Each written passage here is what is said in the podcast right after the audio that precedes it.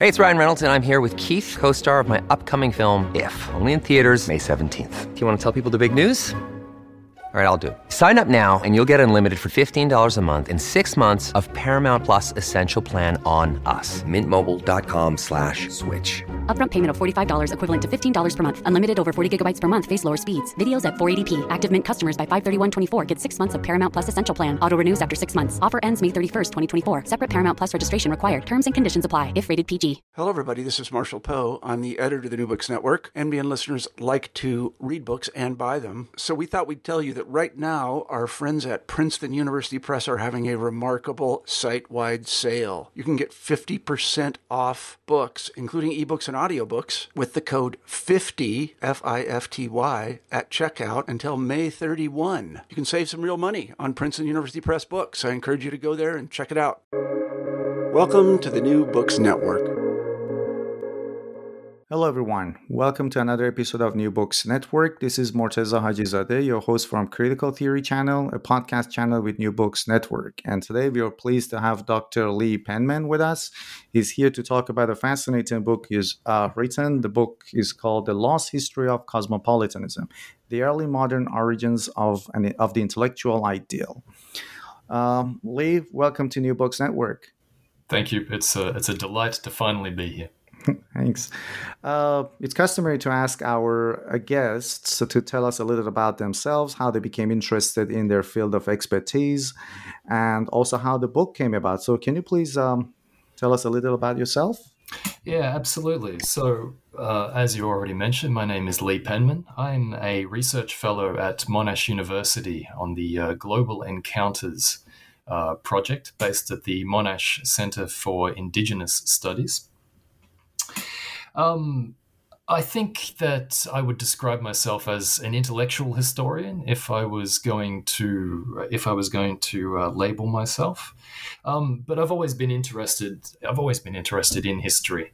Um, as even as a kid, uh, I played with Lego that was castles and pirates and things like that. So it was there was always this enthusiasm for the past that was there, and I continued that at university. I went to University of Melbourne where I studied law and arts, but um, I quickly became I quickly became well unenthused about law. It really didn't capture my imagination as much as the history subjects did.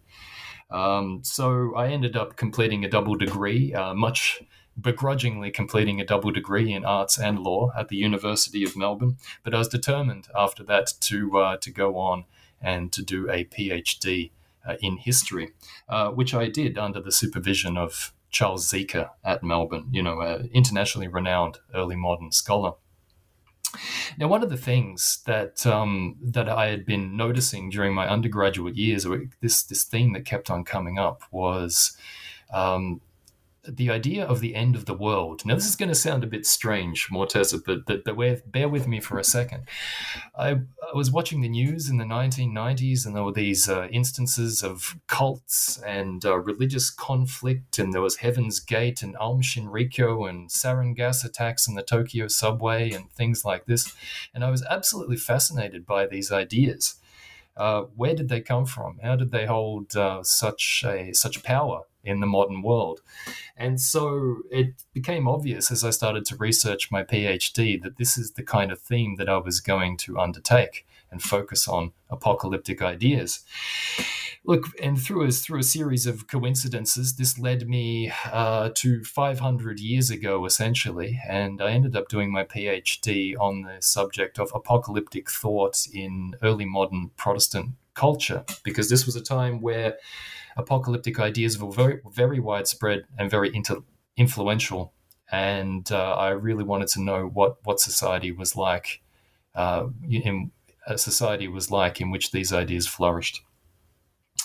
So in 2009, I completed a uh, PhD on the subject of, uh, of apocalyptic thought in uh, Lutheran confessional culture, a very, you know, uh, a very approachable, a very um, non-specialized subject uh, that anybody can come to and enjoy.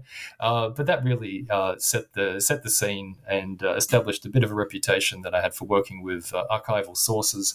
And after that, I took up positions at the University of Oxford on a postdoctoral fellowship um, at the University of Queensland as well, where I worked further on the legacies of uh, apocalyptic thought and also uh, philosophers and thinkers who commented on um, uh, on the subject. And uh, eventually, this kind of brought me to the the subject of cosmopolitanism um, and you know, what is the relationship between apocalyptic ideas and cosmopolitanism? Well, it's a it's a strange and twisted one, and I think that brings me to the question of of how this all came about, uh, which you also posed. So, as I was working on the thesis, you know, from 2006, I started to notice every now and again that there were these statements about the cosmopolitan or world citizenship that were turning up in the in the strangest of places, in Protestant polemics against heresy, in writings attributed to non existent secret societies, and also on tracts about the Last Judgment and the Apocalypse. And they were so strange that I began to collect them. They began to stick out.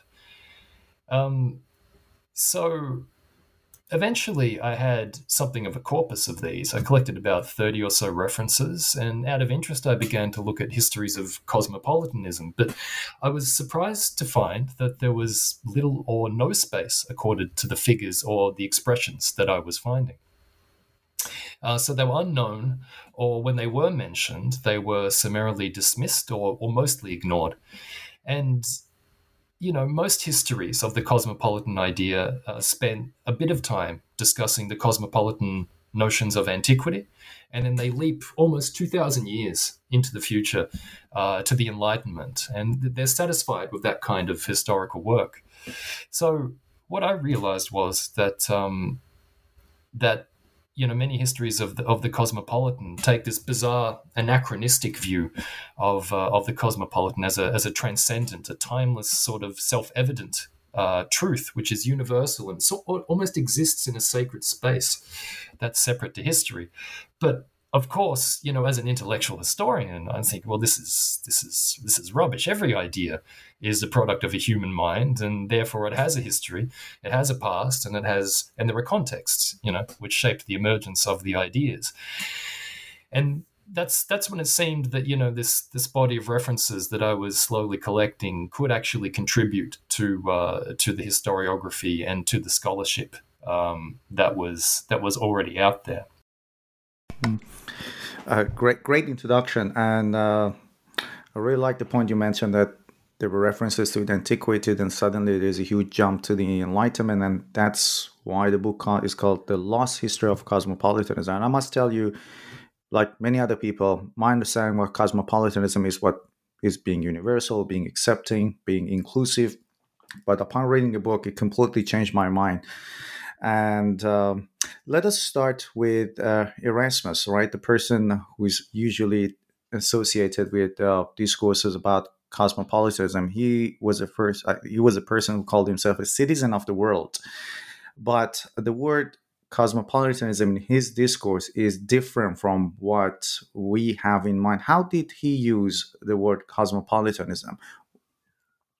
Yeah, Erasmus of Rotterdam is kind of the, the test case with which I open the book to kind of uh, to kind of show that uh, not everything is necessarily as it seems when it comes to the world of uh, scholarship on cosmopolitanism. So Erasmus was a Dutch humanist, uh, you know, renowned as being uh, as a, as a philologist, an expert in languages, an editor of ancient texts and things of that nature. He also wrote uh, books like Querela Pacis uh, of 1521, The Complaint of Peace, which propose and argue that you know there should be a condition of peace in the world in which uh, men can be brothers together and uh, you know at, at, at, first glance if you're looking at this complex of ideas it seems to coincide with you know, with what people, with what modern people, with what we associate today with cosmopolitan ideas. So I thought, well, Erasmus is is discussed as a cosmopolitan, but what did he actually say about uh, the cosmopolitan idea?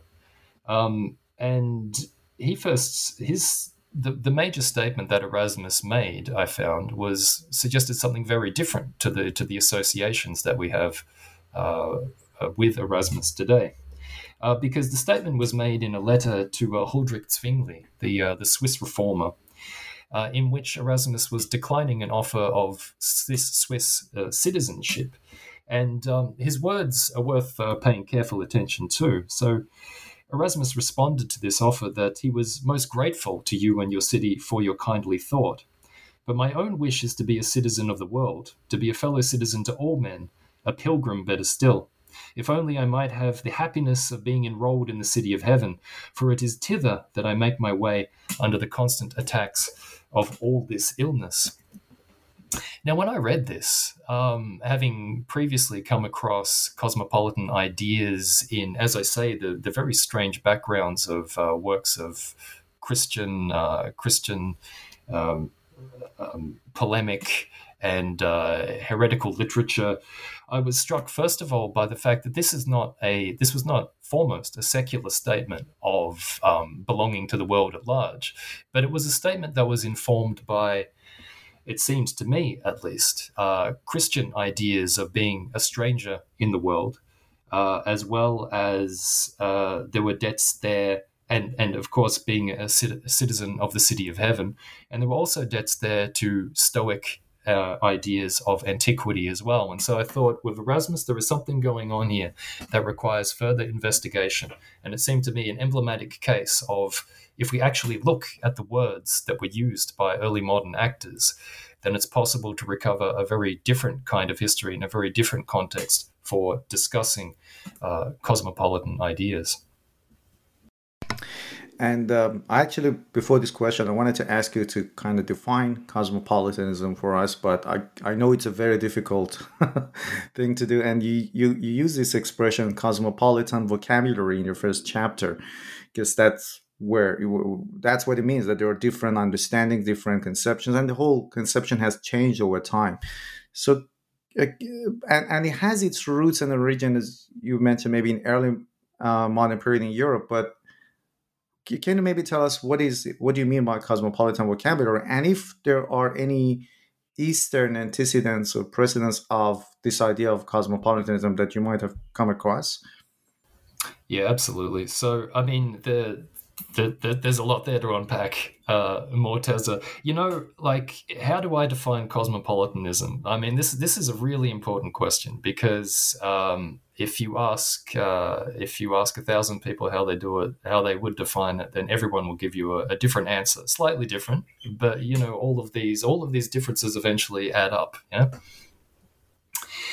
So I, am a reluctant user of the word cosmopolitanism, or if I do use it, I like to use it in a technical sense, and that's really important for for the book itself. Yeah, uh, the the cosmopolitan idea and the cosmopolitan vocabulary, which I'll I'll talk about uh, shortly, aren't always synonymous with the ideas in cosmopolitanism. Yeah, so the Oxford English Dictionary dis- defines any ism as a, a, system of theory and practice based around a certain idea. And so uh, this may sound like a bit of a cop out, but if you were argue, uh, asking me to define cosmopolitanism, I would say that it's a, uh, a system of theory and practice uh, concerning the idea of the cosmopolitan. Yeah. Now, why do I say that? It's because uh, one of the things that emerges in this book is um, is this sort of untold story, this lost history in a way of how we uh, came to think about or think in terms of cosmopolitanism. Um, and this is the uh, the story of the emergence the emergence of a um, first of all of the cosmopolitan vocabulary, which I talk about as the the primary discourse of cosmopolitan ideas, and then the gradual emergence in the 18th century of a secondary discourse or meta discourse on the cosmopolitan vocabulary. And I argue that this is what this the creation of this space for the secondary discourse allowed the possibility of defining and talking about cosmopolitanism as a uh, as a, um, a, system of, of theory and practice. Um, but to get down to brass tacks, like what what is the cosmopolitan vocabulary? So when writing and researching this book, as I mentioned, you know what struck me were always those instances where words like cosmopolitanos, cosmopolites, citizen of the world, mundanos. I was reading books in German, in Latin, in English, uh, French, a variety of different languages. It was always these usages of words related to uh, our modern word cosmopolitan, which uh, struck me and which uh, attracted my eye.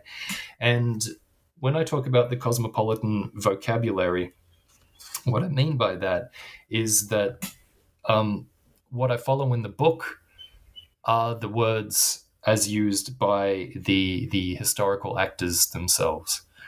Um, so words like cosmopolitanos, that is cosmopolitan, cosmopo- cosmopolites, and also uh, vernacular uh, cognates like citizen of the world, uh, cittadino del mundo, and others like that. That's that's the framework of the entire study is to follow the usages of these very specific uh, words. Um, now, one of the surprising things about all this is that you know after I identified a body of um, of usages of the cosmopolitan vocabulary in early modern sources, is that I started to wonder about, you know, this scholarship which looks at antiquity and says, you know, you have the birth of the cosmopolitan in antiquity, and then you race forward to the uh, to the uh, 18th century. And so I thought, all right, well, I can't write this history without researching what happened in antiquity as well. And so I went looking for instances of the cosmopolitan vocabulary in antiquity and found that there were really relatively few. Um, you know, uh, really relatively few, only a handful, certainly less than 10. Um, you know, you and you have these you have these stories um, which use the cosmopolitan vocabulary appearing relatively late as well. Um, Diogenes of uh, Sinope, you know, is often uh, the, one of the members of the the Cynic school, is often identified as you know an, an originator of the cosmopolitan ideal. Um, and when he uses the word cosmopolites, um, it's it's not in the sense of world community or anything like that. It's uh, it's expressing a sovereignty over himself uh, and over his. Um, it's almost like an indifference to the rest of the world, as opposed to uh, to an effort to join with it. When you look at other um, when you look at other expression, cosmopolitan uh, expressions from antiquity, such as in the, the Roman Stoic school, you start to get very different ideas also being expressed, but using the same vocabulary. You know, uh, these claims um, like uh, Cicero's claim that and Epictetus, who uh, who both state that you know they are citizens of the world, or they attribute to Socrates um, this idea that uh, that he was a citizen of the world, meaning that he was part of this this kind of Platonic uh, great city. So this is uh, this is a very different kind of meaning being expressed using the same word essentially. And I, I, found that fascinating. I found it absolutely fascinating. Later, uh, Philo of Alexandria, the uh, the Hebrew theologian, uh, comes along, and he uses the uh, he uses the word in yet another sense, and that is as a designation for Adam as the first creation, the first man. He had the whole world as uh, as his place of residence and as, as his place of citizenship, and you know that was a third example of the cosmopolitan vocabulary and still a third idea, a third entirely different idea of of its potential meaning. Um, and that's almost where you know these kinds of usages sort of run out. After that, they seem to appear, at least in, in my research, uh, I could only find them in in works of the early Christian Church in uh, in the uh, in the Near East uh, in Syria around uh, 300, uh, seat of the Common Era. There were references to um, uh, Christians being constituted to be citizens of the world. And, you know, Ambrose, uh, the teacher of Augustine, um, has this, this famous statement in which he sort of um, mashes together uh, earlier statements of the Cynic, of the Stoic, and of Philo of Alexandria's kind of uh, Hebrew idea of uh, of Adam as a citizen of the world, and he uses it as a synonym for something entirely different again, and that is the New Testament idea of the uh, the Christian. Uh, being a fellow citizen of the saints, that this idea of the cosmopolitan is actually related to not to an earthly city of the world, but to a heavenly city that is yet to come, the uh, the New Jerusalem. And um, in his discourse, he talks about how uh, that Christians are foreigners and strangers on earth, but they are citizens of the saints. You know, with reference to the epistle to the Ephesians. So. Um, these are all kind of um, these are all kind of uh, discussions of the cosmopolitan idea in antiquity. But what is striking about them is that uh, there aren't very many. First of all, uh, secondly, of those that exist, they tend to describe very different uh, realities or associations with the cosmopolitan vocabulary. As, as in as much as they use the same word to describe different concepts and um, that by the fifth century, um, the vocabulary disappears. It is linked by Christian thinkers like Ambrose with the idea of heavenly citizenship in the Bible, and then zoop, that's the last that you see of it for uh, for nearly a thousand years. Yeah, and because that's where you come to second chapter of the book. There are two key figures you talk about in the second chapter uh, I'm not even gonna pr- try to pronounce the first guy's name. I, my French is horrible. I'll just his last name is Postel, if I'm not mispronouncing it, and also John Dee from England. So your argument is that, that these two figures were quite influential in in uh, uh, let's say in, in, our understanding of the word cosmopolitanism. So can you talk about uh, Postel first, and also he had a book, The Republic of Turks, I guess. Uh, yeah. So what was that book about? Who was he? And you talk about his life as well because his life story helps us understand uh, his conception of the term cosmopolitanism. So tell us about him. Who was he, and uh, what was his contribution to the idea of cosmopolitanism? Yeah, well, well, Postel's book, Guillaume Postel, his uh, his book on the Republic of Turks, was published in 1560. And 1560, if if you look at uh, histories of cosmopolitanism, it's it's often seen as this watershed kind of year in which, boom, the the, the cosmopolitan vocabulary pops back into the uh, into European consciousness. Now, it's it's not actually true. Um, it has been around since the earliest example of its usage that I found was 1516. Um, but um, in De Partibus Aedium, a kind of uh, uh, teaching, teaching vol- humanist uh, teaching uh, volume, um, that it's very likely that there are even earlier earlier usages as well that I haven't been able to turn up. But uh, yeah, 1560 nonetheless is seen as this kind of watershed moment, and the, the person who is at the the epicenter of this uh, of this kind of uh, cosmopolitan awakening is uh, Guillaume Postel. Now, Postel is uh, is really a bit of a, a, strange character, and this is why I, I talked about uh, I talked about his biography in the book. Um, mainly in order to relay just how strange this person was. Um, but equally it's to provide it's to provide the context for understanding why and how he used the uh, the cosmopolitan vocabulary the way he did. Um, Postel is often seen in the scholarship. You know, he was a uh, he was a Frenchman. He uh, he trained as a missionary, so he had this kind of idea that he could go out and he could he would you know as part of his life's work convert the uh, the non believers of the world to Christianity. Um, uh, but he was also described by a contemporary as the most accursed and unhappy man that ever lived. Yeah, he uh, he was a brilliant young scholar, a mathematician, a cartographer, an Orientalist, uh, very skilled in languages. Um, but at the same time, he was really he was really a troubled man as well. Um, and part of his troubles uh, had to do with his prophetic commitments. He believed that he and his work uh, played a significant role in the unfolding of sacred history in Europe. Uh, he believed that he himself was a, uh, a prophetic figure uh, who was destined to play a role in, uh, in securing um, what was, in essence, a, a, vision of Christian universality uh, around the world. Um, when you approach a book like on the on the Republic of Turks, it's a um, it's quite eye opening to really consider what is going on there. Many of Postel's works uh, prior to this particular book had outlined this idea of um, world concord.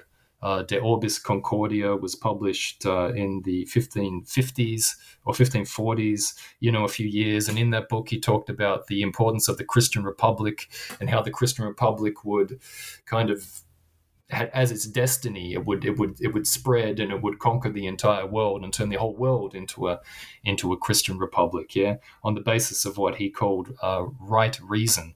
Now, what he actually meant by that, uh, I'm I'm not entirely certain. Um, he seemed to define it in in various different ways.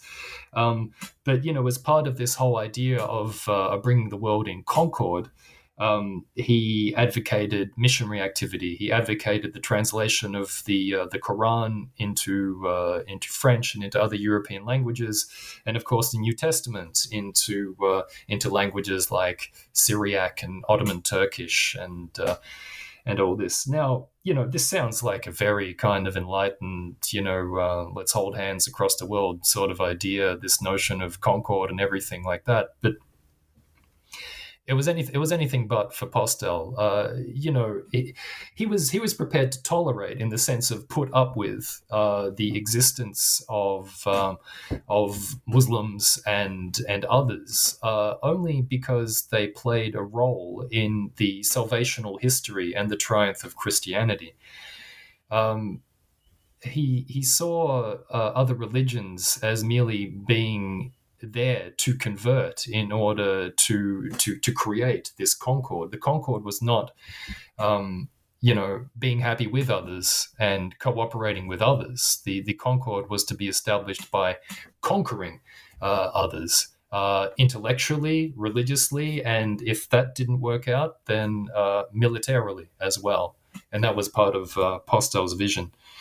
Um, yeah, it's uh, he he outlined in one of his works a yeah the, this this plan for the military conquest of the Ottoman Empire if uh, if all of his uh, missionary efforts came to naught. Uh, so so his idea of cosmopolitanism was not anything about it was based on differences and uh, exclusivity rather than bringing all people together in in a modern sense that we understand cosmopolitanism. That's exactly right. Yeah, I mean, and you know, he he described himself as a cos as a cosmopolite, right? And you know, what what does that actually mean? Well, you know, we've seen that in antiquity, there's been the, the word the cosmopolitan vocabulary was used in different senses and postel used it in, in a different sense again he used it to designate himself he called himself a cosmopolite right um, so that's he's he's just describing uh, he's describing his own person, designating his own person uh, with that idea. Not it's not a conception of a community as such. It's it's himself, but it's intriguing that he brings this identity of the of the cosmopolite into connection with his plans for world concord. And it seems to me that uh, that what Postel is doing in his works is um, he's combining he's combining the cosmopolite as a prophetic idea and ideal applied to himself with the course of world history, with world history as a kind of sacred history. Um, so it he seems to be using the term to situate himself within his own religious uh, religious goals and religious ideals. And it's probably also important to note that on the Republic of Turks was was written when Postel was kind of in kind of in disgrace. There were there had been there had been uh, issues uh, about his behavior. There had been questions raised about his sanity as well. But nevertheless, you know, he wrote this book, uh, which was a manual of uh, of conversion of the uh, of the people of the Ottoman Empire, and he dedicated it to the um, to the the uh, the the King of France as well. So, you know, he had this kind of um, imperial um, aspect to the um, to the to the idea of concord. It was it wasn't something floating around in the atmosphere. It wasn't merely religious. It was also related to French imperial power. Mm-hmm. Uh, we'll talk about the imperial connotations of cosmopolitanism in a little while. Uh, uh, how about John Dee? He was this British character who also lived for some time in Paris, and he was uh, familiar with uh, Postel's work, and he also himself wrote several books. What was his uh, or how did he develop the idea of cosmopolitanism? Yeah, D, Dee is a is is a British character, mate. That's that's a, that's an excellent description because that he, he was quite a character, uh, possibly weirder even than Postel. Uh, yeah. So look, um, Dee, yeah, he knew Postel. He definitely knew Postel's works. He owned uh, several of them, and it seems that he was it seems that he was inspired somewhat uh, by Guillaume Postel's uh, writings on world concord to to formulate his his own ideas uh, from, albeit from a British perspective. Um, now, uh, Dee was a uh, he was a jack of all trades in a way. He was an astrologer. He was a philosopher. He was an alchemist. He was a, a would be politician. Um, but he was also a, uh, a, a theorist of um, a, a, religious theorist and a theorist of concord and a theorist of unity. Now he has uh, cosmopolitan expressions in two books. Now one book is really strange, and that is the the hieroglyphic monad uh, of 1564.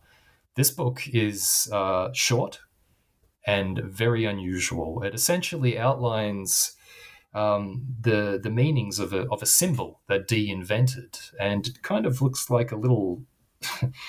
to me, the, the the monad symbol kind of looks like a horned devil, but uh, anyway, it, it can it combines these um, it combines these uh, geometrical shapes, the circle, the the half circle, and everything like this into this kind of character.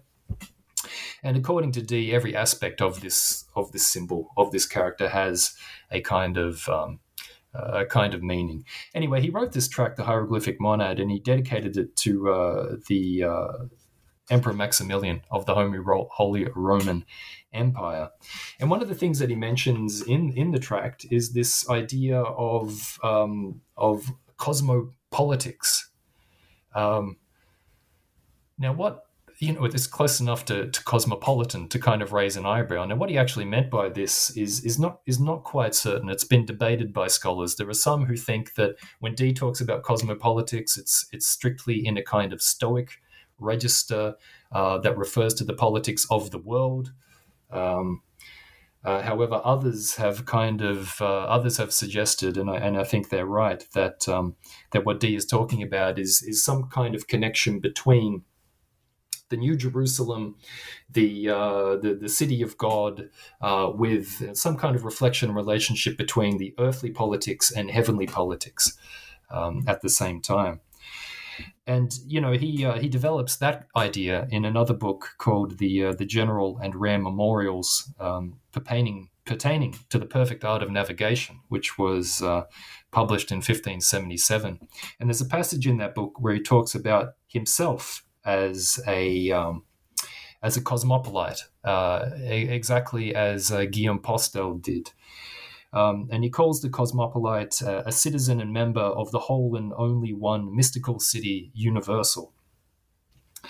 Uh, and uh, look, I, I, I parse this. I take this to mean to be a, a reference to um, uh, to to Stoic ideas. It, it's redolent of uh, of Cicero's On the Laws, uh, some statements that he made in that tract. But uh, equally, there is a Christian element here as well. You know, all of this is under the King Almighty, which is under God. Yeah, and so what Dee is doing in uh, the General and Rare Memorials as well is he is linking this idea of the mystical city universal, that everyone will be part of this universal city. He's linking it to uh, English, uh, British uh, naval power as well.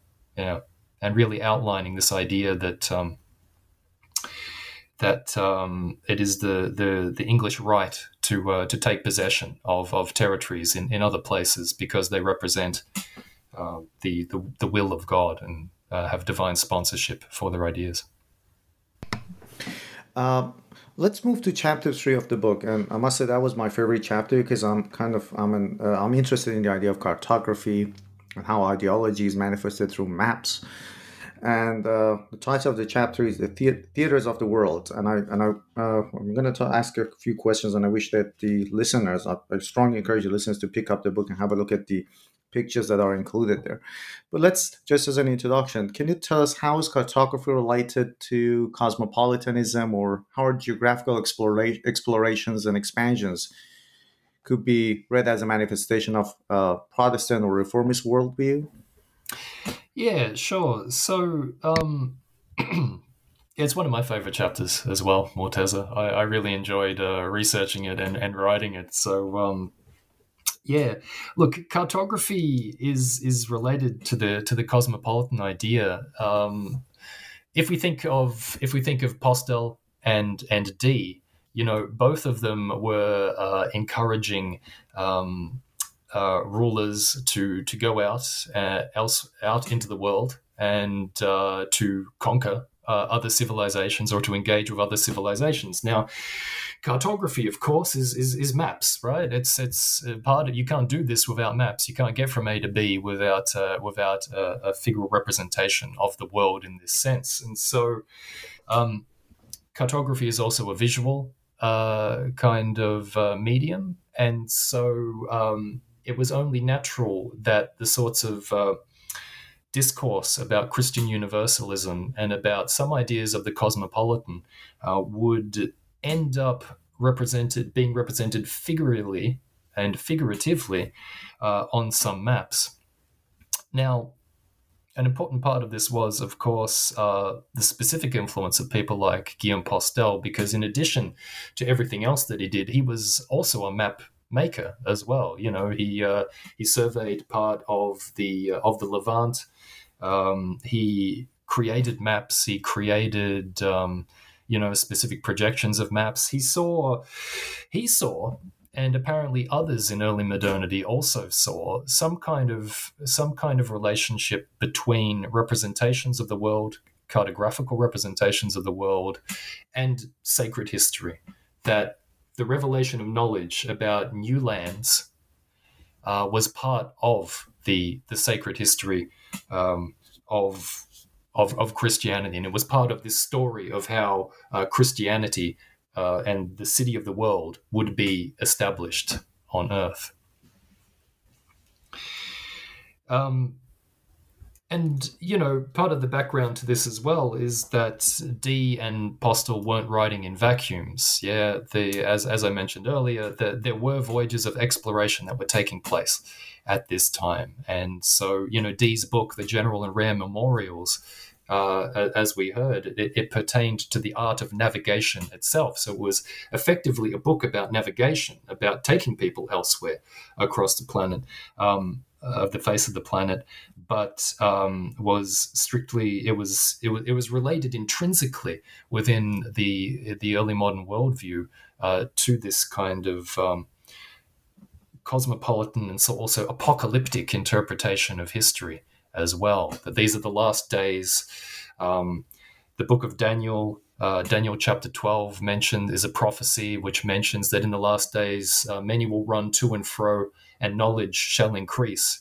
And, uh, you know, to Christians of the time who were attuned to apocalyptic and prophetic ideas, um, the fact that people were coming back to Europe with knowledge of new lands and new people uh, seem to really both fulfill this running to and fro part of the prophecy, but also the increase in knowledge part of the prophecy as well. So there were a, a kind of uh, a variety of ideas that uh, that created this uh, this nexus between geographical discovery and uh, and apocalyptic worldviews, prophecy and and exploration, and this this couldn't help but be represented on maps of the time as well. And uh, so, uh, let's, how about there, this figure you discuss in the book, Nicolas de Nicolay? How about his ideas about the duties of a Christian cosmopolitan? And and he was also influenced by by Postel as well. Yeah, that's that's absolutely right. So um, de Nicolay uh, so, so Postel and Dee's works, they had modest reception histories um, in which um, several of which also used the cosmopolitan vocabulary, and introduced other ideas into the um, into into the notion of the of the cosmopolitan, the cosmopolitan idea. So Nicolay was one. He was a he was a geographer. Um, he was uh, an author of, of, of several books on geographical subjects and he really picked up um, you know he was also firmly a christian but he picked up this stoic uh, this stoic notion of the the city of the world and uh, he counted postel among the great strangers, uh, excuse me, the great peregrinators and travelers of the past, like uh, Noah, Jason, you know, Hercules, Pythagoras, even Marco Polo, um, who were he, he saw them as as these kind of harbingers of a uh, of a of a worldwide community, which uh, which stitched together uh, truth with geographical disparition. Yeah. Um, and uh, Nicolay was also, you know, a, a, major figure. He was he was an advocate of Postel's idea to translate uh, the Quran as well, uh, believing, like Postel, that you know the French crown could establish uh, uh, their own glory and God's glory by uh, by you know creating this this worldly kingdom. There are there are other examples of um, of the reception of, of Postel and Dee too. Um, William Barlow was one, uh, an Englishman who talks about uh, cosmopolitics in the Navigator's Supply, but he seems to take a very different view of the cosmopolitics.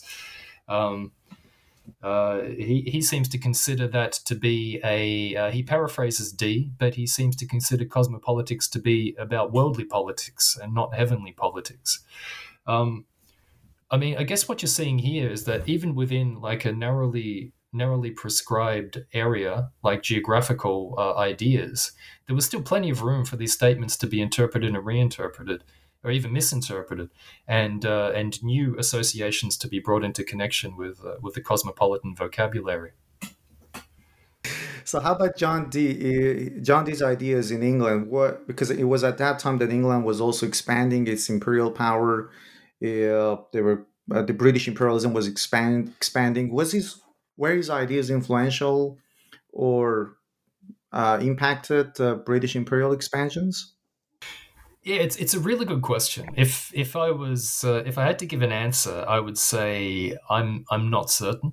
Um, it's I think it's I think it's probably more helpful to see Dee's work as part of this sort of um, occult fifth column if you will, in, in literature about imperial expansion, because there are other works out there which justify the building of empire, not not so much from um, you know the kind of abstruse, uh, symbolic, um, occult, alchemical sort of uh, context that Dee puts out there, but um, but from you know for, for far more mundane reasons uh, such as commerce and uh, and and territory and, and and things of that nature.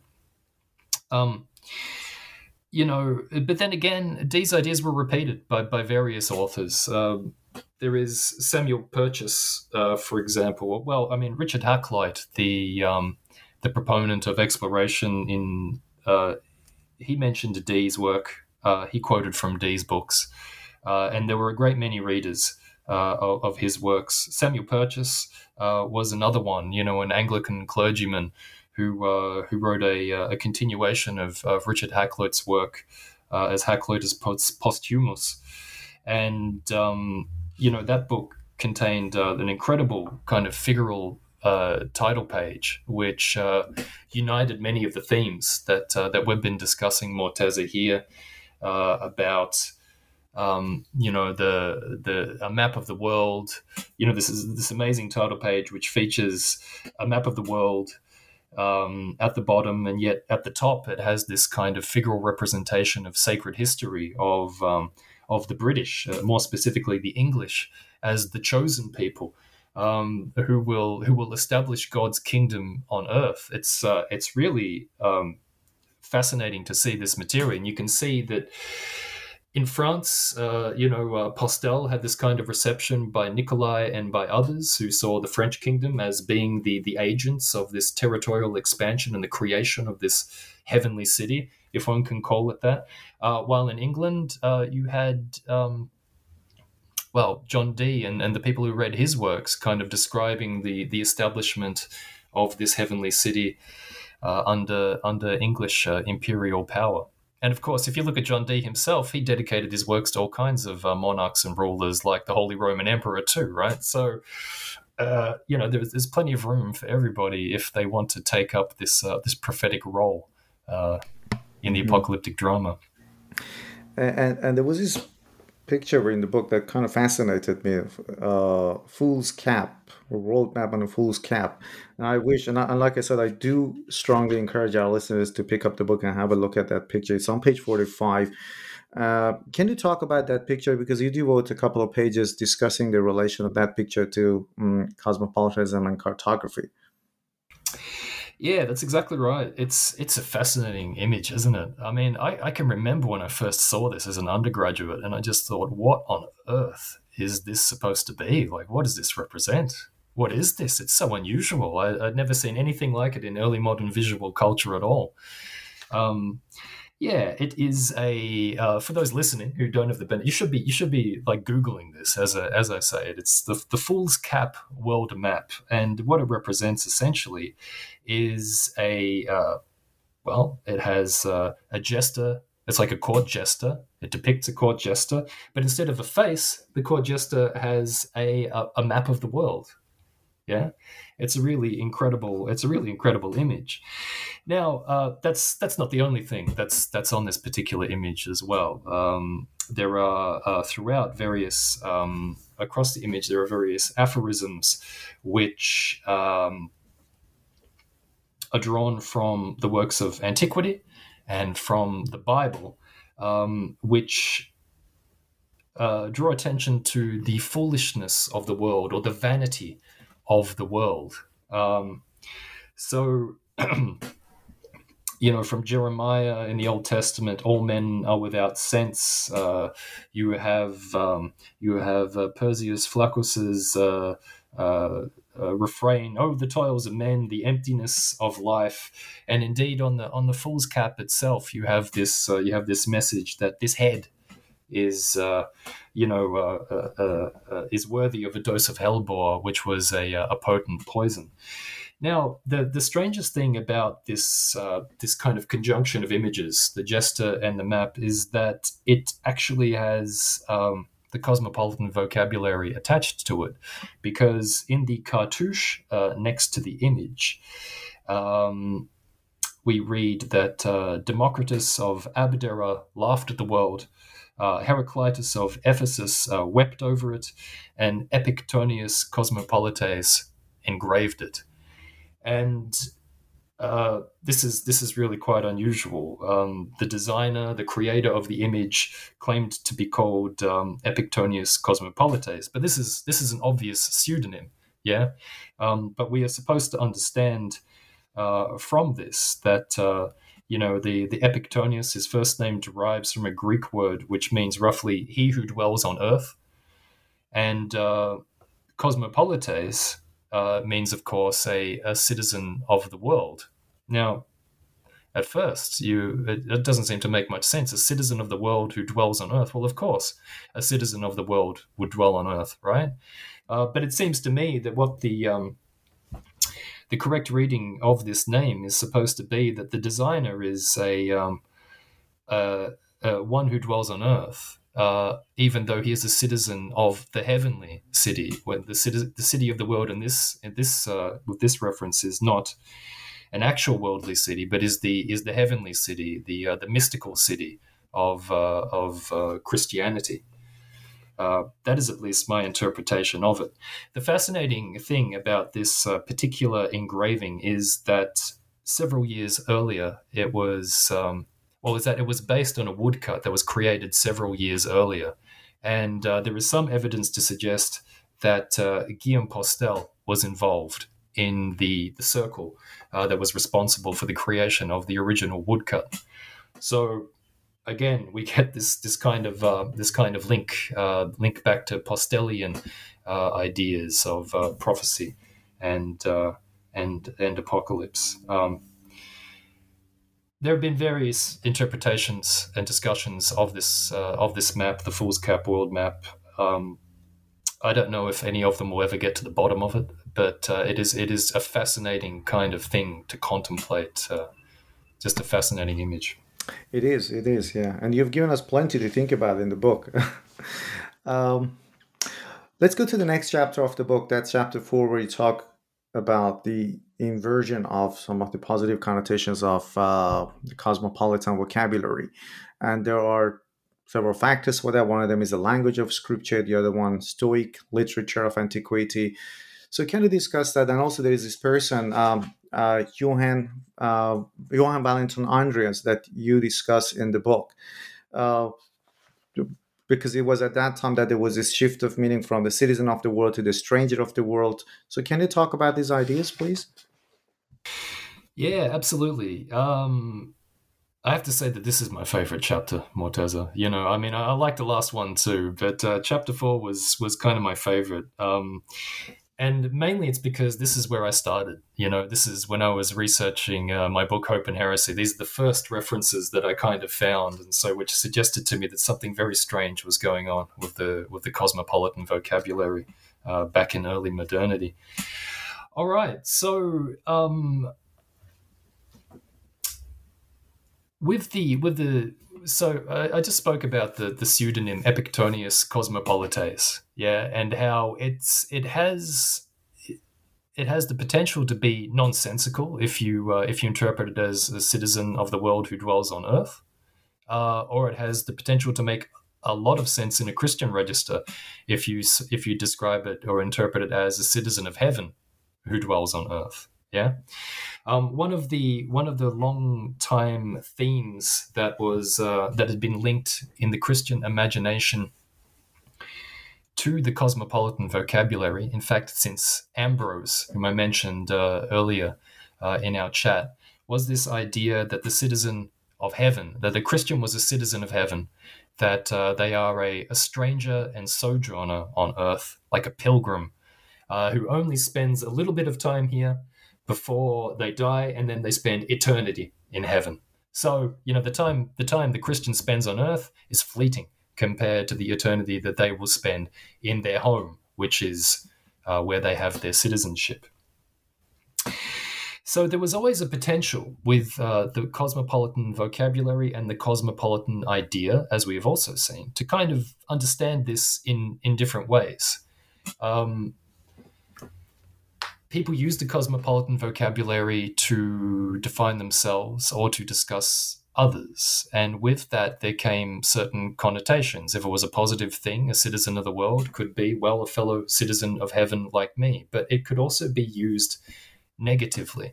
And what happened in the 16th and 17th century, in the wake of the Protestant Reformation, is that you had a cadre of uh, reform oriented clerics um, who looked askance, if I can put it that way, at um, at the discourses of antiquity, um, particularly on the cosmo, particularly discourses on the cosmopolitan, and started to invert the associations, the once positive associations um, of phrases like "citizen of the world," in preference to phrases like "citizen of heaven." Now, one of those uh, clerics was Johann Valentin Andreae, uh, who in several works uh, kind of explored um, explored this idea in the most in, in a really creative and interesting way. I think he was he was a he was enamored by this uh, this metaphor of the life of a Christian lived as a kind of stranger on earth, and that uh, we were merely uh, here for a short while and, uh, and, and pilgrims here. And so he wrote a utopian uh, work, uh, Christianopolis, which uh, explored this idea. But he also wrote other books which went further into it, um, such as a, um, a judgment on the horoscope of Christian Cosmoxenos. And this was a rejection of the idea of the Christian as a citizen of the world.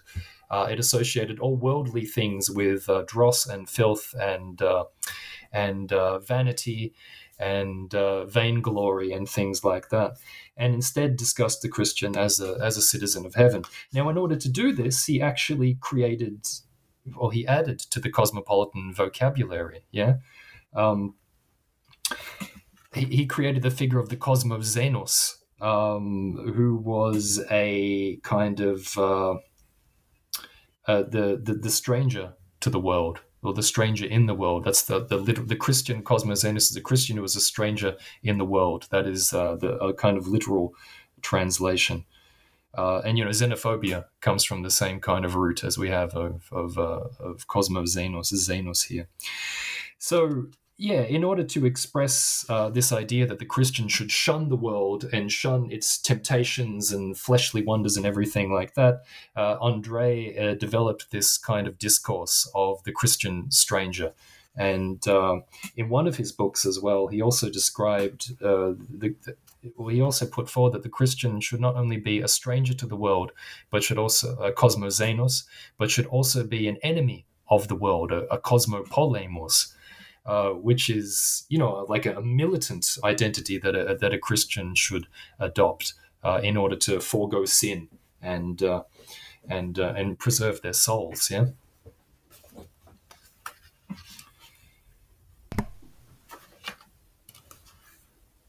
Um, there was also, uh, you know, Andreae wasn't alone in this as well. Um, he also uh, this this this this kind of um, this kind of uh, cosmopolitan inversion or inversion of the cosmopolitan vocabulary and its meanings, as I describe it, also took place in England as well, where you have um, uh, a lot of uh, a lot of polemic against carnal worldlings and and things of that nature, and uh, the Stoic sayings of uh, attributed to Socrates and Epictetus are kind of brought up here again as being manifestations of a worldliness that has to be shunned.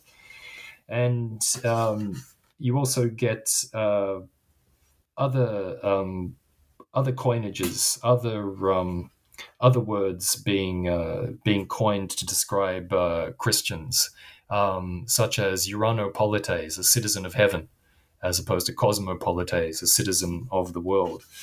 And so, what's what's going on here with all of these um, with all of these uh, religious sort of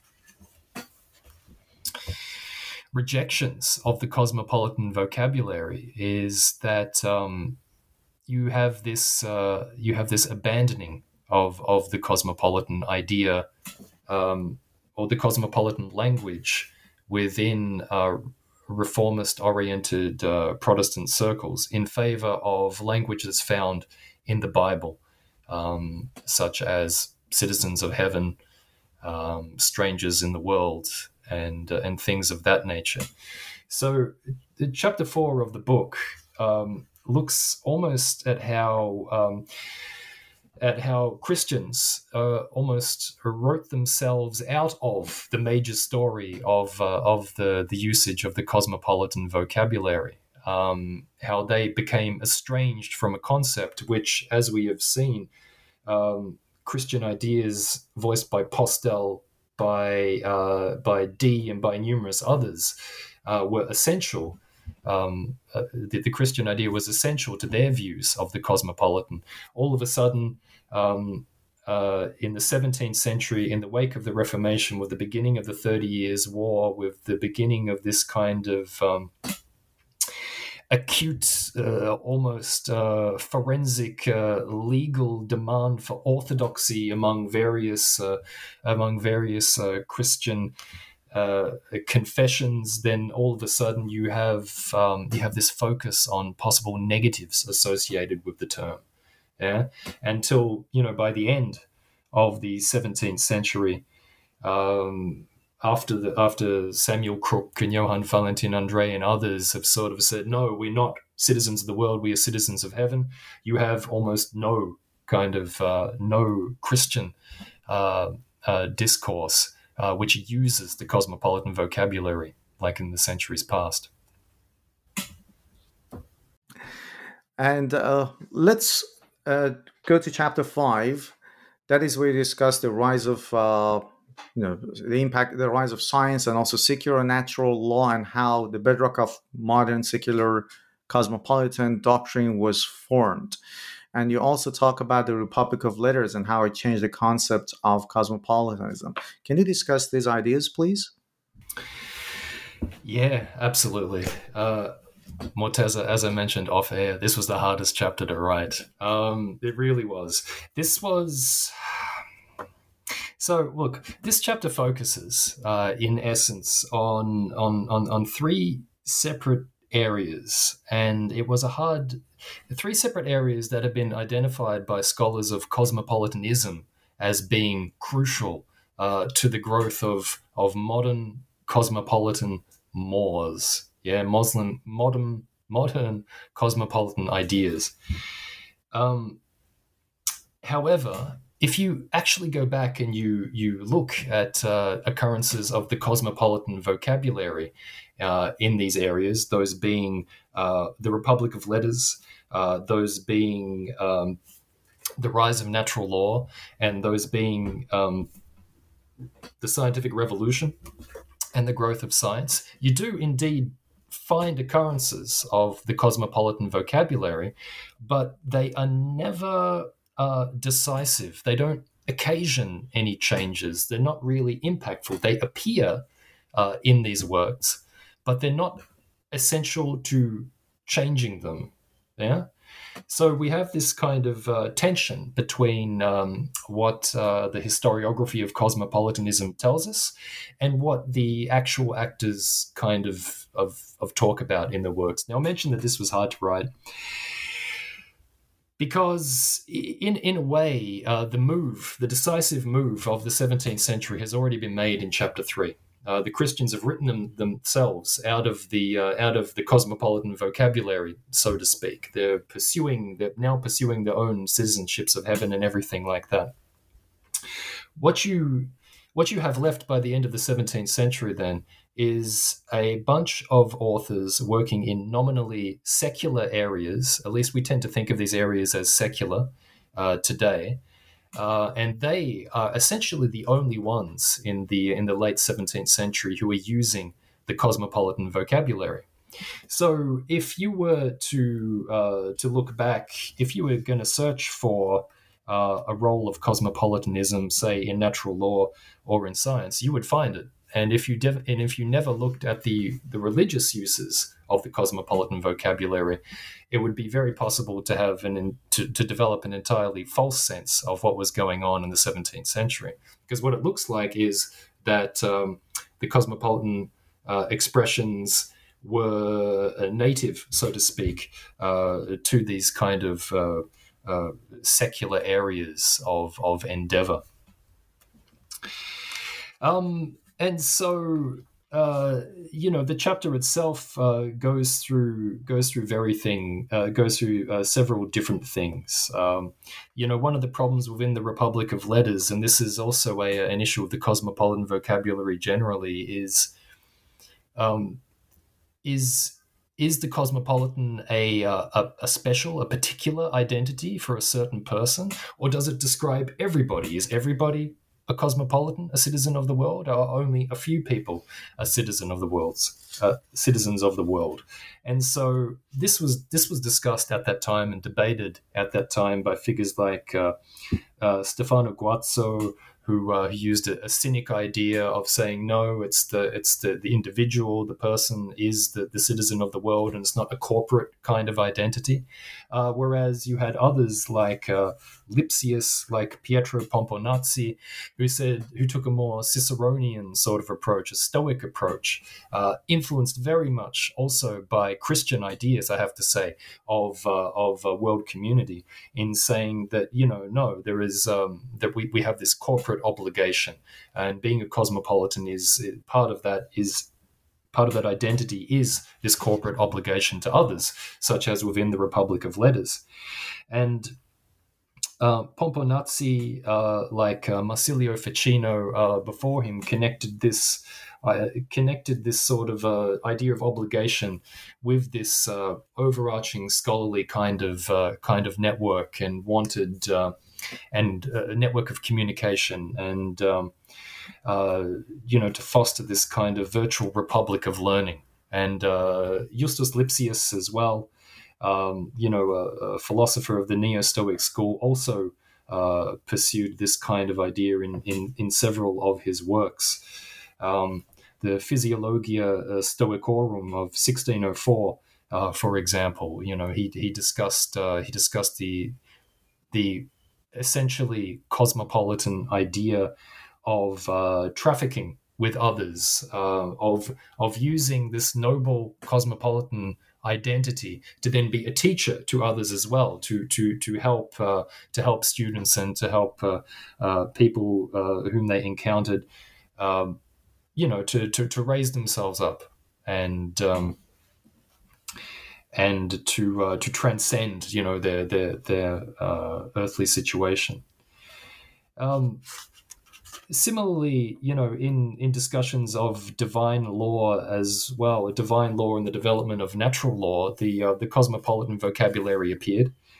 Um, but again, it was it was it was never it was never something that was it, it more accompanied discussions of um, of the movement that took place in the 16th and 17th century away from divine law to, to more ideas of natural law. You know, this this notion of divine law in the past, which was the almost the which had devolved to specific uh, specific peoples and to specific religions. Uh, Philo of Alexandria talked about it.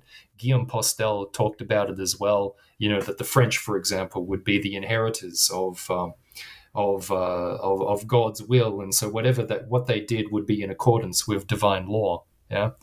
Of course, the wars of religion in France, the Eighty Years' War between the Spanish Habsburgs and the Netherlands, and the Thirty Years' War, uh, you know, which was, uh, at least in its earliest phases, at least somewhat a religious war, a war of religions, um, showed quickly that there was a, a folly involved in, um, in you know, all of these, uh, all of these different uh, religious parties in Europe waging war against one another and all claiming that they they were they were right, that they had the divine right to do so, and that God sponsored their actions.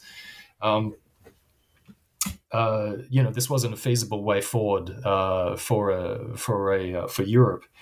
Um, as such, in the 17th century, you had uh, notions of uh, of natural law being brought to the fore as being kind of the governing sort of idea that should regulate politics, and inevitably, the cosmopolitan vocabulary.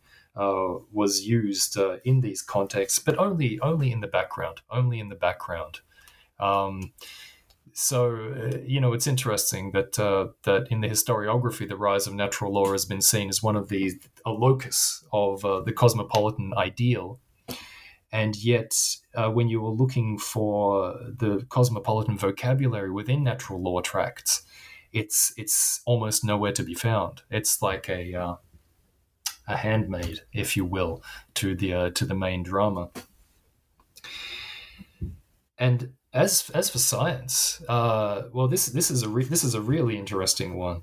Um, you know, uh, again, you have these kinds of nefarious characters coming to populate the story of uh, of the scientific revolution. Uh, we're talking we're talking not about scientists who were scientists using the cosmopolitan vocabulary to describe, you know, their exchanges of experimental results and all that kind of thing, but rather it uh, it was used to designate, um, uh, yeah, not not designate contact and. Uh, uh, between between scientists, but to designate secrecy and to designate um, sorts of ideas of uh,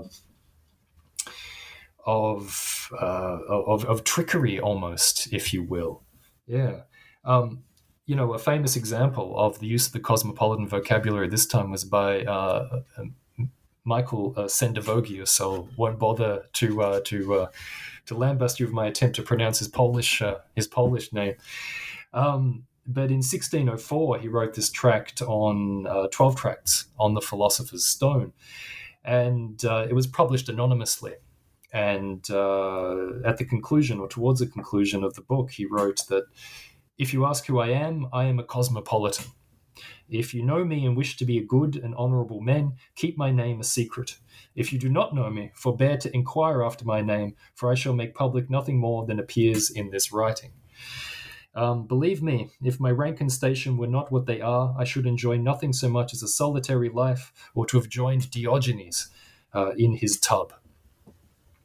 So this is kind of this this really cynic school inspired uh, usage of of the cosmopolitan vocabulary there, which doesn't have uh, which has nothing of the sorts of connotations of um, of uh, you know a, an overarching community of scholars or anything like that, or of sharing of information, which leads to this this revolution which drives humanity forward and to a cosmopolitan state. It's uh, it's used in a rather different way, and you you have uh, usages similar usages by other natural philosophers of the period as well. Giordano Bruno for example, called himself an, an, an ass of God, a, a, donkey of God, much like uh, Postel did too.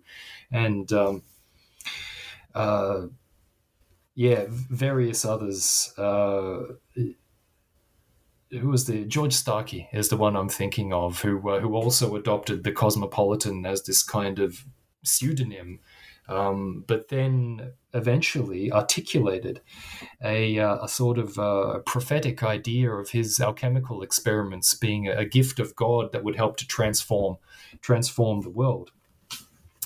So if if you were turning to the sci- the, the scientific revolution, and that, that term has its uh, has its uh, detractors, and uh, and there's a considerable de- considerable debate about it. But if you were to turn to that material and looking for the cosmopolitan vocabulary to kind of document these way stations on the way towards modernity, you would find uh, very few that would uh, fill you with confidence uh, that that was actually happening during this period. Instead, what you find is um, is a, uh, a, a rehashing and a reframing of all of the different sorts of cosmopolitan conceptions that we've seen in the past the cynic the stoic and the christian combining together. And probably the, the best is uh, the last word should be left for robert boyle uh, the skeptical chemist on this topic who says that um, who uses who invokes uh, socrates and epictetus and others uh, when he says that Whatsoever therefore philosophers do tell us of a wise man, that he is nowhere banished because he is a citizen of the world, I must think a Christian everywhere in exile, because he is a citizen of the heavenly Jerusalem and but a stranger and sojourner here.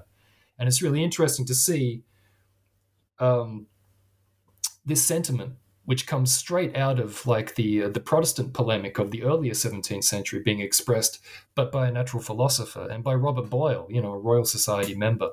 Uh, uh, yeah. So uh, Christians may have written themselves out of the cosmopolitan vocabulary, vocabulary and out of this narrative uh, with their own works, but they continued to persist even in nominally secular um, areas, um, an admixture of of Christian, uh, cynic, stoic, uh, discourse on the cosmopolitan idea. And and what happened in the 18th century? Because that's what was by, by the time we got to the 18th century was cosmopolitanism a homogeneous idea? Because you discuss both there are that, there are both secular and also uh, sacred registers of the word. And maybe an examination of lexical tradition of the 18th century. What does it reveal about uh, the the shift in understanding of the concept of cosmopolitanism? Yeah, this is the, the subject of the sixth chapter, which is uh, Heavenly Cities of the 18th Century Philosophers, a, a title which comes from a book by uh, Carl Becker, the uh, famous historian, um, who argued that. Um, he argued for a kind of radical historical continuity during the Enlightenment, that the, the Enlightenment is often seen as this major break. You had what came before, and somehow you've got this enormous break that takes place, and then there was only the Enlightenment ideal. And Becker was arguing that the Enlightenment certainly injected new ideas into kind of the public sphere and into public discourse. But really, what it did is that it, he, he says something like it, it demolished the city of God of St. Augustine only to rebuild it with new materials. Uh, and it's so it's this idea of the recycling uh, that took place and the, the, continuity of early modernity with the Enlightenment era that I really want to I really get at in this chapter. And it's in it's in this chapter too that the kind of the the secondary but but probably most important argument in the whole book emerges and that this is this chapter documents the creation of the discursive space where you have the opportunity for people to conceive of cosmopolitanism for the for the first time uh, as a, as a system of thought and practice about ideas of the cosmopolitan. Now, in the from historically before before the 18th century, there were all kinds of different cosmopolitan conceptions. Yeah, Cynic, Stoic, Christian, uh, anti-Christian, you know, all of these things, and people were using them willy-nilly. Like uh, it just it could mean one thing one time, and it could mean another thing another time. Francis Bacon, uh, for example, uh, you know, in in two in two of his uh, in two of his essays, I believe, he uses the citizen of the world. He uses it in a positive sense, in in one essay, and then six years later, in another one, he describes someone as a citizen of the world in a negative sense. You know, like they are uh, a renegade. So, a, a, but a feature of all of this, this chaos of usages is that no one is really reflecting on what the words mean. There is certainly no. There is certainly no. Um, uh, no accord between different people about um, you know what the word cosmopolitan means what a cosmopolitanos is, what a what a cosmopolite is, or anything like that. People just use the words and they meant what they meant. And if we can't recover that what they mean from their context, then well, we don't really know. You know what I mean? In the 18th century, however, this changes for the first time. And it changes because people start to reflect on historical usages of the cosmopolitan vocabulary and in by doing so, they start to think about cosmopolitanism for the first time. Now, the crucial thing, and I'm glad that you mentioned this in your in your question, was to me it was the rise of the uh, of the lexical uh, tradition in Europe. Now, the words cosmopolitan or cosmopolite, the, the cosmopolitan vocabulary had appeared in uh, dictionaries before. I think in the 1650s in England, uh, Blount's Glossographia contained the word cosmopolite, but it had this really obtuse uh, uh, definition. It just said a citizen of the world. As we know, that could that could mean anything, right? Um, but in the 18th century, um, you started to have these projects uh, which reflected on this kind, this kind of raw cosmopolitan vocabulary. Um, you know, a, a, watershed moment here is uh, the Dictionnaire Universel of uh, of 1721, uh, which is uh, an enormously influential kind of uh, uh, definition of the cosmopolitan idea. And um, it provides, you know, the Dictionnaire defines the cosmopolitan as a um, a word that is sometimes used in jest to designate a man who has no fixed abode or a man who is nowhere a stranger. Yeah, these are these are uh, meanings that are familiar to us. Uh, it, devi- it, derives from the Greek word cosmos, the world, and um, and polis, the city, and signifies a man for whom the world is his city and, or fatherland. An ancient philosopher, upon being asked from whence he came, responded, I am a cosmopolitan. The unknown author of an excellent alchemical tract titled Lumen Chemicum gave himself the name cosmopolitan. So we have references there to things that we that we know about, right? Um, the ancient philosopher is either Diogenes or it's Socrates, depending on whether you, you prefer the Cynic or the uh, uh, Stoic tradition. And the author of the alchemical tract is, is Michael Sendivogius, uh, who, who we just discussed, who called himself a cosmopolitan. But this, this dictionary uh, entry shows a reflection on various historical usages. It shows a, a, a, a a, broad sort of uh, selection of meanings that the word could have, which is what a good dictionary should do. Now, um, but on account of the influential nature of this dictionary entry, it, it, it also created a problem. And that problem emerges when the substance of the Dictionnaire Universel is used by Ephraim Chambers in his Encyclopedia or Universal Dictionary of the Arts and Sciences in 1728, seven years after the publication of the French uh, Dictionnaire Universel. And Ephraim Chambers just basically translates selections from uh, the Dictionnaire Universel. Um, he keeps most of the elements, but not all of them. Um, there was also a, a German dictionary writer, uh, Frisch, who uh, who also um, I don't want to say ripped off, but let's say plagiarized uh, the majority of the Dictionnaire Universel's uh, entry. And um, now, if you were a historian and you were to look at these three dictionaries, one produced in Germany, uh, one produced in England, and one produced in France, they all say the same thing essentially about uh, about the cosmopolitan word, right? Now, this would give you the false impression that the, cos- the word cosmopolitan meant exactly the same thing in England, France, and Germany. But in reality, uh, there's this kind of uh, lexical promiscuity going on where you just have the, the author of one dictionary copying the uh, the earlier the earlier definitions. Yeah. So there's no relationship. What I'm trying to say is there's no relationship between the definition of the cosmopolitan with how the word was actually used. Yeah, because we have no mention, for example, in the Dictionnaire Universel of the of Johann Valentin Andreae, for example. We have no mention of the French Pyrrhonists, for example. We only have a few a few scattered kind of uh, references. There's nothing about Postel. There's nothing about a prophetic identity. There's nothing about citizens of heaven or anything like that, right? And yet, as this as, as the book shows these these discourses were out there but they just weren't reflected in the the dictionary definitions. Now the most important the most important and influential thing about the entry of the dictionnaire universel is that it also furnished the basis for the entry on the cosmopolitan which featured in denis diderot's uh, encyclopédie of 1751. And this is seen as the, the kind of foundational statement uh, on the cosmopolitan uh, of the Enlightenment. Yeah.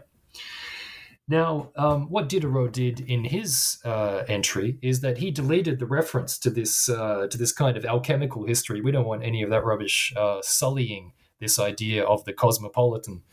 Um, we don't want any of the other nonsense as well about uh, we can keep the ancient philosopher but let's also introduce you know uh, a, a, quote by my mate uh, montesquieu who talks about obligation to family and stuff like that.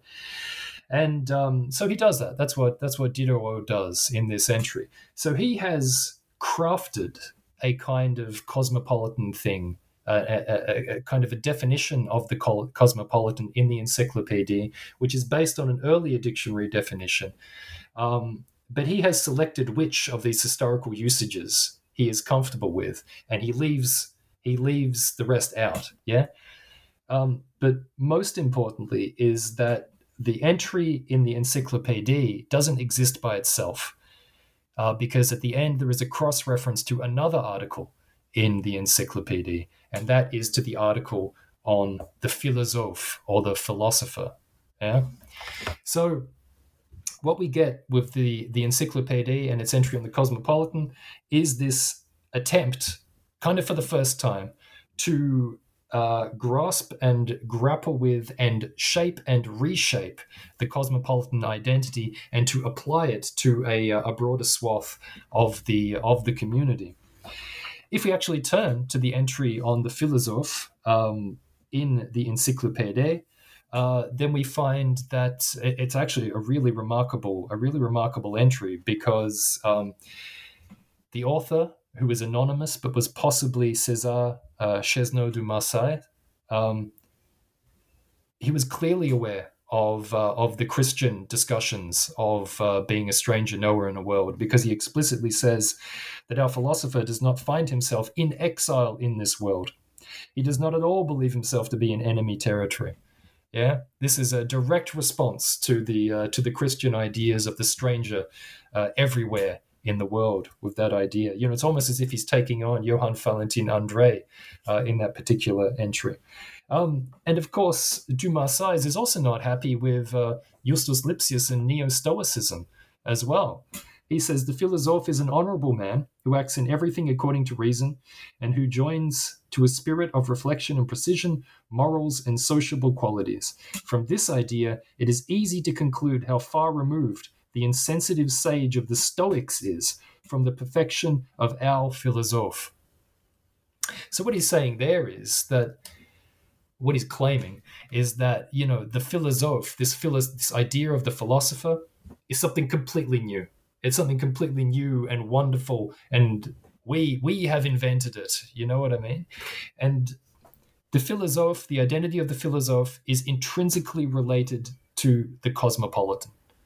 Yeah, that there's that link between the two articles, uh, the cosmopolitan and and the philosophe in the encyclopédie, and you can't have one without the other. So here we have this. Here we have this. The first, the first inkling, I think, of um, of what becomes this kind of. Uh, at the beginning, I spoke about this transcendent cosmopolitan idea, right? I think here is its kind of first historical sort of expression that you can be a philosopher and you can be a cosmopolitan, and none of this is related to uh, to you know any of this Christian nonsense or any of this Stoic stuff. It's something it's something completely new. It's this truth that exists out there, and we have plucked it and we have expressed it in these pages, and um, this is the beginning of the discourse of cosmopolitanism. Yeah, because uh, what becomes cosmopolitan after this point is anything related to the substance of these dictionary entries. And yeah, there are there are several historians who've written about the history of cosmopolitanism who have unfortunately swallowed the the story of the philosophes uh, a hook, line, and sinker. Yeah, they have uh, they have failed to actually realize that. Yeah, it was actually the the philosophic identity built was built, as it was expressed in the encyclopedia, was actually built on the trials and the tribulations of early modernity and of the uh, the 16th and the 17th centuries, and that you can't actually have, uh, you know, this uh, this philosophical cosmopolitanism um, without um, without those earlier expressions. Yeah, this could only happen because of what came before, not despite. Yeah. Yeah, and, and to me, it was also that was an interesting part of this chapter that the French philosophers sort of appropriated that idea of cosmopolitanism, uh, that they use it synonymously with philosopher. Uh, yeah. Uh, Dr. Leigh Penman, thank you very much for this fascinating conversation. And I do strongly encourage our listeners to pick up the book and read it. It's a very, very dense book. There's a lot to learn from the book. I've read it once, and as I told you earlier, and as I was reading it, I, I found myself taking just a lot of notes, and I'm sure I need to go back to some of them and revisit some parts of the book again.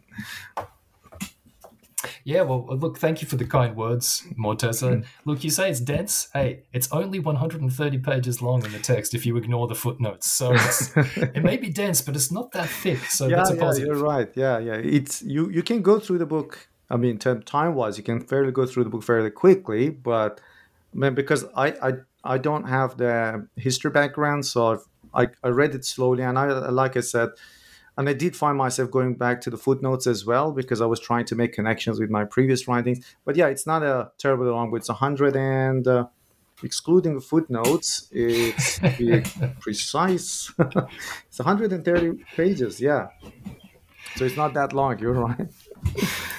Thank you again for being on New Books Network. Thank you, Morteza. It's been a pleasure, mate.